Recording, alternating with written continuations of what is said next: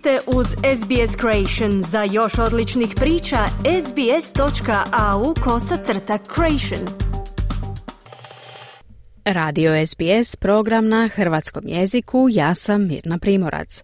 Slijede vijesti iz Hrvatske. Sabor o sudjelovanju Hrvatske u europskom projektu obuke ukrajinskih vojnika. Policija na širem splitskom području potrazi za mladićem koji je automobilom namjerno naletio na policajca i teško ga povrijedio. Obilježeno 30 godina otkako je u Hrvatskoj zakonski uspostavljena institucija pučkog pravobranitelja ili omdusmena – pronađen vjerojatni zagađivač plaže u Istri. Ekološki aktivisti prosvjedovali na skupu o pučkom pravobranitelju u trenutku dok je govorio premijer Andrej Plenković. Više u izvješću Enisa Zebića iz Zagreba. Hrvatski sabor raspravljao je o vladinom prijedlogu da Hrvatska sudjeluje u obuci ukrajinskih vojnika. Do 100 ukrajinskih vojnika došlo bi na obuku u Hrvatsku, a do 80 hrvatskih instruktora obučavalo bi Ukrajince u drugim državama Europske unije. Predsjednik Zoran Milanović i opozicija protive se tom prijedlogu. Ni nakon rasprave u srijedu u saboru nije jasno hoće li vladajući sakupiti 101 glas u saboru za dvotrećinsku većinu potrebnu da Hrvatska sudjeluje u ovom projektu u situaciji kada to nije odobrio predsjednik Milanović. Vladajući kažu kako nema razloga da on to ne odobri, jer je ovo jedna te ista procedura u kakvoj je Milanović sudjelovao već 44 puta, bilo u ulozi premijera, bilo u ulozi predsjednika Republike, a da se opozicija sakriva iza Milanovićevih leđa. Desna opozicija tvrdi da će premijer Andrej Plenković ovom akcijom ugroziti Hrvatsku i nacrtati hrvatskim građanima metu na čelo, dok lijeva kaže da se radi o silovanju procedure od strane vladajućih sa ciljem sataniziranja opozicije. Predsjednik oporbene socijaldemokratske partije Hrvatske Peđa Grbin prozvao je Plenkovića da se ne ponaša kao premijer, već kao lider jedne stranke, HDZ-a.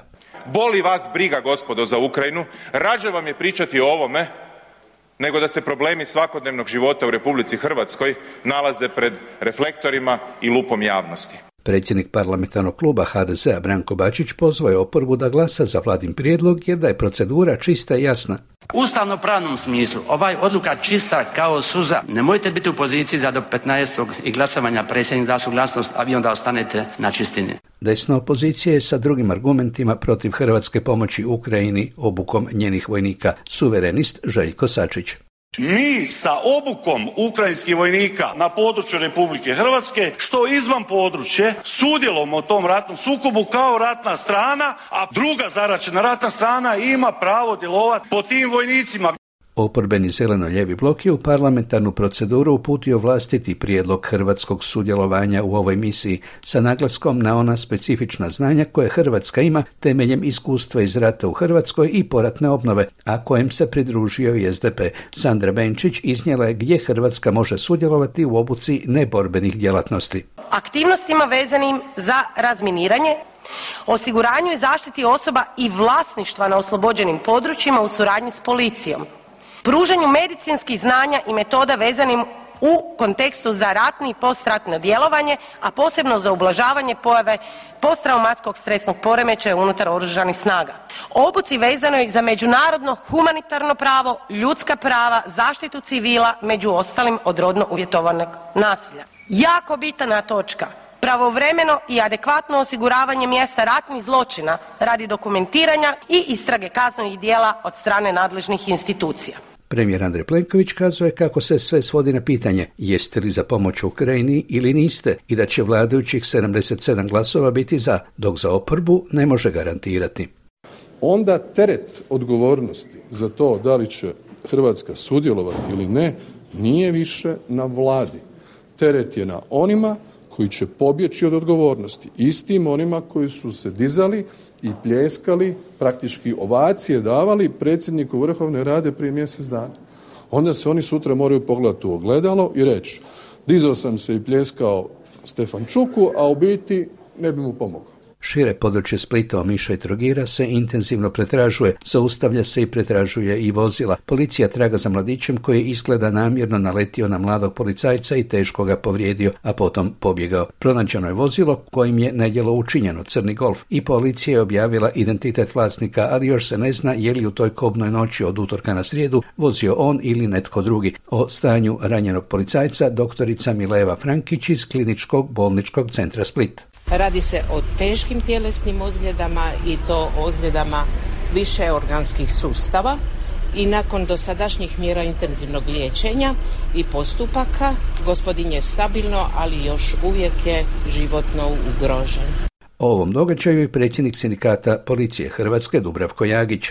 Sindikat policije Hrvatske najoštrije osuđuje napad na policijskog službenika, dakle tretira se i treba se tretirati kao pokušaj ubojstva. Policajac ako ne može sebe zaštititi, ne može zaštititi niti građane. U Zagrebu je stručnim i znanstvenim skupom obilježeno 30 godina otkako je u Hrvatskoj zakonski uspostavljena institucija pučkog pravobranitelja, odnosno ombudsmana. Iako to strogo govoreći ne spada u ljudska prava, premijer Andrej Plenković je svoje obraćanje među uvodničarima na skupu posvetio govoru mržnje. Govor mržnje je opasan. To govorim u našem društvu gdje je zadnjih nekoliko godina eskalirala uvredljiva retorika. Ona je postala sve prisutni dio javnog diskursa. Ono što je još opasnije, da je dio javnosti na to pristao. Na margini skupa pučka pravobraniteljica Tena Šimonović Einwalter odgovorila na novinarsko pitanje znaju li hrvatski građani dovoljno o ljudskim pravima. Nažalost ne i to je jedno iznimno važno pitanje. Ono što vidimo vrlo često iz pritužbi građana koje zaprimamo je da nisu dovoljno informirani nije o tome što su ljudska prava, o tome koja prava imaju, kako ih zaštititi, kome se obratiti, koji su ti mehanizmi zaštite, a nažalost vidimo i jedan visok stupanj nepovjerenja u institucije. Masne mrlje koje su zagadile obalu u Ližnjanu na jugu Istre 13. studenog identičnog su kemijskog sastava kao zagađenje na plaži u Kostreni nedaleko rijeke tri dana ranije, a koje se povezuje sa termoelektranom rijeka, pokazali su rezultati analize. Međutim, lučka kapetanica Lučke uprave Pula Dolores Brenko Škerjanc za sada ne proziva izravno Hrvatsku elektroprivredu kao vlasnika termoelektrane kao krivca, nego samo kaže da se analize poklapaju. Razlika ono što se desilo u Primorsko-goranskoj županiji i u Istarskoj županiji je velika. Znači oni su imali onečišćenje s kopna, a mi imamo onečišćenje s mora. Nije ista stvar. Tu se ja ne bih htjela miješati. Ali opet vam ponavljam, uzorci koji su uzeti, uzeti su na području Ližnjana i na području plaže koje je u Kostreni. Rezultati su isti. Na redu je državno odvjetništvo. I dok je u srijedu premijer Andrej Plenković govorio na skupu povodom 30 godina pučkog pravobranitelja, dvoje aktivista nevladine organizacije Extinction Rebellion Hrvatska stali su pred njega, okrenuli se prema prepunoj dvorani i pokazali transparente na kojima je pisalo dosta ignoriranja zahtjeva pravobraniteljice i stop fosilnim projektima. Intervencija je bila nužna, kažu, jer ne možemo dopustiti da vlada i sabor koji ignoriraju zahtjeve pravobraniteljice koriste ovakva događanja za greenwashing i da govore jedno dok čine drugo, odnosno umjesto da štite građane od uništenja okoliša i katastrofalnih posljedica klimatskih promjena, naš novac ulažu u fosilne projekte. Stoji među ostalim u priopćenju Extinction Rebellion Hrvatska. Meni je njihova akcija ok, kazao je Plenković. Nisam baš vidio jer bi okrenut kontra mene, ali jako je dobro zalagati se za borbu protiv klimatskih promjena.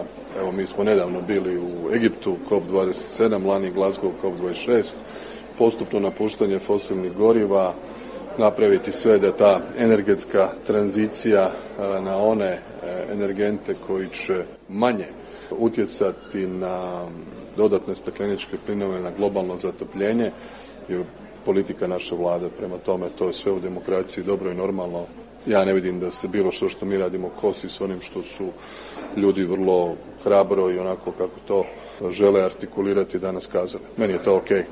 Pred kraj po običaju tečaj najzanimljivijih valuta po kupovnom kursu Hrvatske narodne banke za 100 eura možete dobiti 752 kune, za 100 švicarskih franaka 765 kuna, za 100 američkih dolara 727 kuna i za 100 australskih dolara 489 kuna. Tu je dosadna kiša i zahladnilo je. U gorju, kako kažu meteorolozi, ima i nešto snijega. Lijepo je kada se gleda kroz prozor, ali za tri tjedna dani se opet počinju produljivati i ja se tome veselim. Do slušanja za 7 dana, sada natrag u studio.